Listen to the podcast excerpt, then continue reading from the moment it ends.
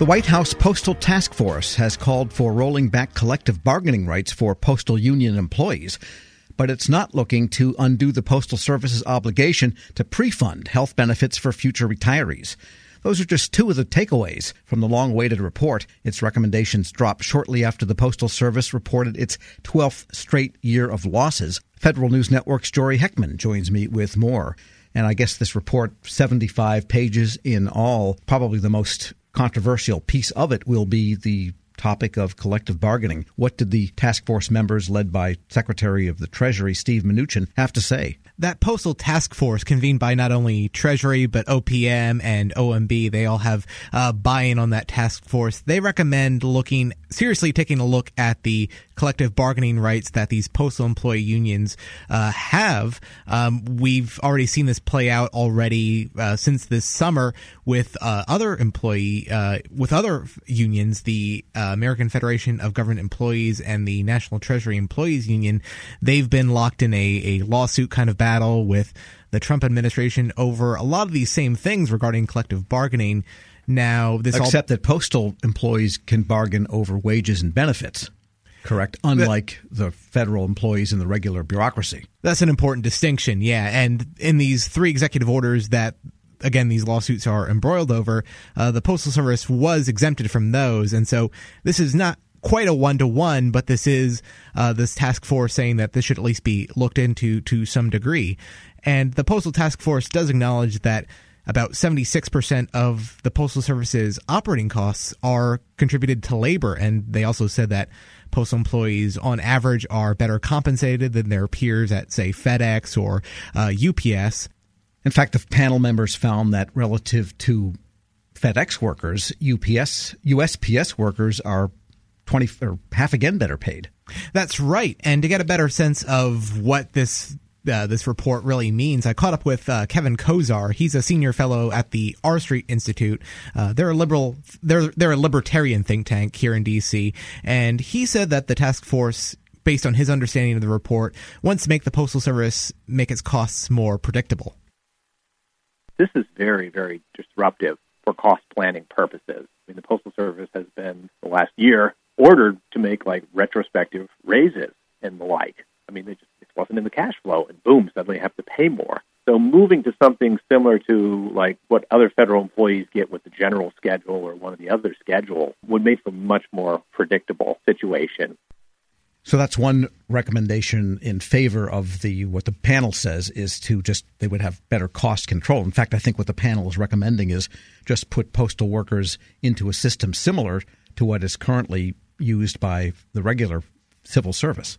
Right to what uh, Kevin Kosar was just saying there, that moving more towards a general schedule like system or something more akin to the rest of federal employees is ultimately what they're looking for.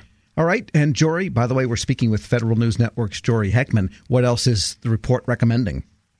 So unlike the direction that a lot of these legislative fixes have been uh, proposing over the past couple of years, which uh, have never passed, which have never passed. They've gotten as far as I believe uh, getting out of committee, um, but th- that's ultimately where a lot of them kind of die out. But uh, time and again, they always kind of focus on this really this uh, this arcane piece of of how the postal service uh, funds its health benefits for retirees, and not just current ones, but ones well into the future. They under a 2006 law, I believe, have had to uh, keep making these billion dollar, multiple billion dollar payments to this fund, uh, and they uh, they don't have a great track record of meeting those. They've defaulted on some of those, and the postal service, the unions, everyone keeps on saying we gotta address this pre-funding mandate. Uh, the postal task force they they looked at that and said, you know what, we we aren't really interested in doing that.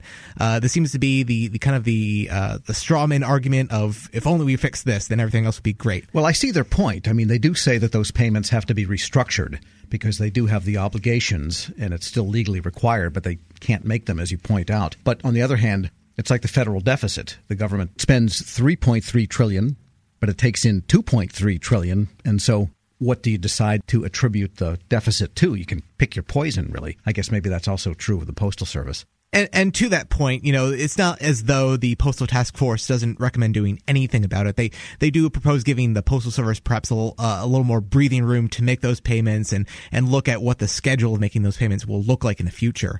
Uh, but to give you a sense of just some of the numbers of what we're even looking at here, Tom, uh, just in fiscal 2018, the Postal Service defaulted on 6.9 billion dollars in payments to this fund, and the Postal Task Force says that in total they're on the hook for 43 billion that they've yet to make that fund, but they, they still have to. Yeah, so one way or another, their balance sheet now and in the future is not looking too good. And what about the leadership of the Postal Service itself? I think the report had a lot to say about that also so it's interesting. They, the, the postal task force recommends really putting the board of governors really in the driver's seat of any kind of future decisions as far as the business model, pricing, and new products and things like that. Uh, they they really kind of uh, dismiss maybe or or say that it's not just the role of the postmaster general Megan Brennan, who's been at the helm for a number of years now, and they said that she's really kind of been you know going alone on that front, and so they said that going forward, this this board of trustees model should really be the people who are making that decision. Uh, the one problem, perhaps, is that for a number of years now, there hasn't been a quorum for that board. Uh, it seems to be the trend for a lot of these boards these days that they I just recently have two members. Um, that's been just this year they got those two members on board. It's a nine member board, so they ultimately need six members to reach a quorum. They haven't had that number since 2014. So uh, for two administrations now, that's been the case. Uh, and another thing that, again, Kevin Kosar with the R Street Institute brought up is that uh, he doesn't really see anything in the report that would give governors the authority they would need to make these big decisions individual governors right now are basically part time workers who are without staff and therefore entirely dependent upon the Postmaster General and Deputy Postmaster General for information. And so I'm not sure that anything I see in this report makes these more powerful individuals who could somehow direct the PMG or Deputy PMG. Yeah, and this all flies in the face of this constant notion we hear that the Postal Service is a business. It's not a federal agency.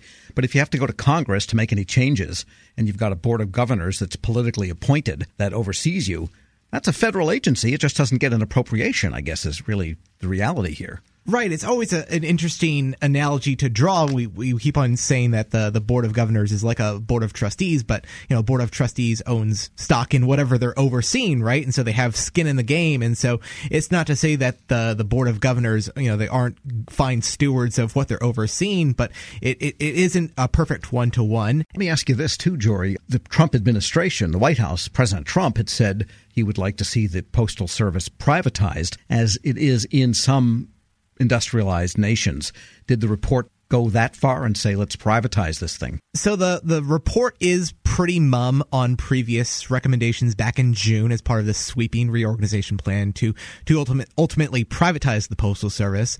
Um, you know, it, it, uh, one uh, thing behind all of this is that this uh, this privatization plan did get vetted through the House Oversight Committee.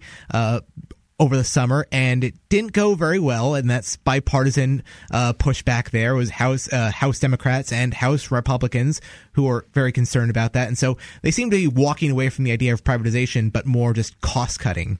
All right, sounds like nothing is going to happen in the short term. Federal News Network's Jory Heckman, thanks so much. Thanks, Tom. Be sure to check his story, and we also have a link to that report at federalnewsnetwork.com.